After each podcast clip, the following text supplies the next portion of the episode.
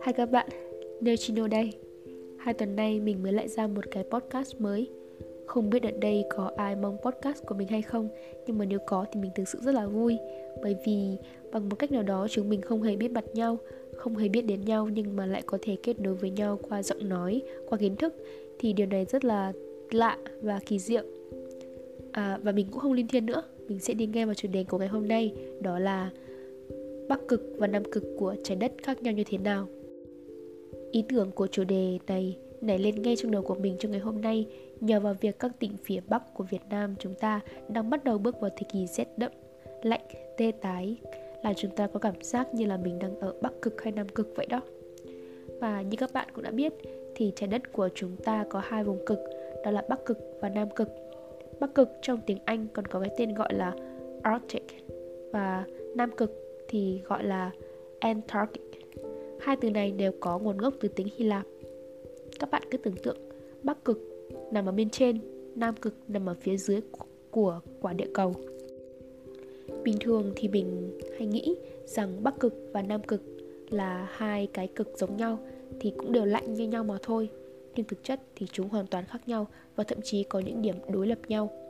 Cụ thể hơn, Bắc Cực thực chất là một đại dương được bao quanh bởi đất liền, còn Nam Cực là một châu lục được bao quanh bởi đại dương.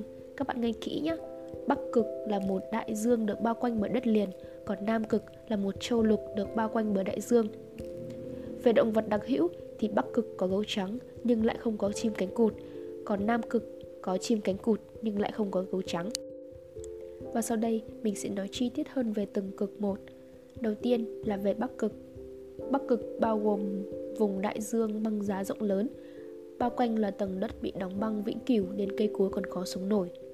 Khi đứng ở vùng cực Bắc thì dù nhìn về hướng nào cũng đều là hướng Nam. Cực Bắc nằm ở giữa đại dương, được bao phủ bởi lớp băng dày và thường xuyên di chuyển. Và nếu bạn có lỡ chân rớt xuống nước thì bạn sẽ trở thành hóa thạch băng và chìm xuống độ sâu lên tới bốn nghìn mét. Trên mặt nước, nhiệt độ trung bình vào mùa đông có thể xuống dưới âm bốn mươi độ C và nhiệt độ lạnh nhất từng được ghi nhận vào khoảng âm sáu mươi tám độ C. Bất chấp những điều kiện khắc nghiệt này, con người vẫn có những khu dân cư ở Bắc Cực hàng nghìn năm nay. Và ngoài con người ra thì hệ sinh thái ở Bắc Cực còn có các loài sinh vật sống trên băng, động thực vật viêu sinh, cá, chim, động vật có vú dưới nước, động vật trên đất liền và thực vật. Thứ hai, Nam Cực. Nam Cực là châu lục nằm ở cực Nam trái đất. Đó là châu lục rộng thứ năm thế giới với diện tích hơn mười bốn nghìn triệu ki lô mét vuông, gấp hai lần kích thước của Australia. Và khoảng chín mươi tám phần trăm diện tích của Nam Cực là băng tuyết dày ít nhất một nghìn sáu trăm mét. Do đó, điều kiện sống ở Nam Cực được coi là khắc nghiệt nhất trên thế giới.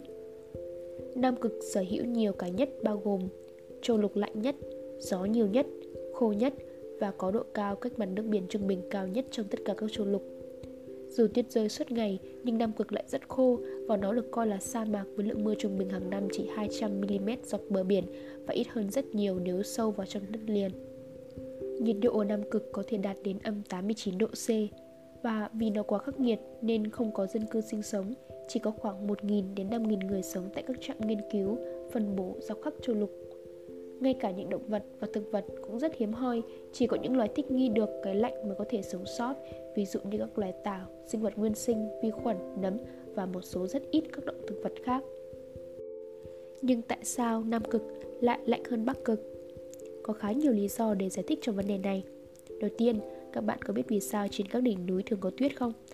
Đó là vì càng lên cao, nhiệt độ sẽ càng giảm và điều đó cũng giải thích cho lý do tại sao Nam Cực lại lạnh đến như vậy. Phần lớn châu lục này đều cao hơn mực nước biển trung bình đến ba nghìn mét. Thứ hai, bạn hãy nhớ rằng Bắc Cực thực ra là một đại dương đóng băng mà nước thì thường giữ nhiệt tốt hơn đất liền. Phần nước ở đại dương ấm hơn sẽ truyền nhiệt qua lớp băng và điều này làm cho nhiệt độ ở Bắc Cực không đạt tới mức cực đại như trên bề mặt đất liền ở Nam Cực. Thứ ba, các mùa đều chống lại Nam Cực. Vào khoảng tháng bảy, khi trái đất xa mặt trời nhất thì phần Bắc bán cầu lại quay về hướng mặt trời, trở nên ấm áp hơn. Trong khi đó, phần Nam bán cầu lại quay ra xa mặt trời, khiến lạnh càng thêm lạnh. Và lúc đó cũng chính là mùa đông ở Nam Cực, làm cho Nam Cực lạnh gấp hai lần so với bình thường. Tada! Và đây chính là nội dung toàn bộ cho chủ đề ngày hôm nay, Bắc Cực và Nam Cực khác nhau như thế nào. Chúc các bạn có một ngày làm việc thật vui vẻ và tràn đầy năng lượng. Một lần nữa, kênh của mình chỉ mang tính tham khảo. Các bạn hãy chọn ra cho mình những thông tin có tính hữu ích nhất nha.